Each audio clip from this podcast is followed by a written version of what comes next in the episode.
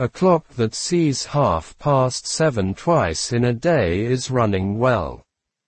But only the man who meets the seven and a half once in thirty years in his life runs from temple to temple for the remedy. We all should understand one thing well. That is be happy when good things happens and learn a lesson when bad things happens. That's life.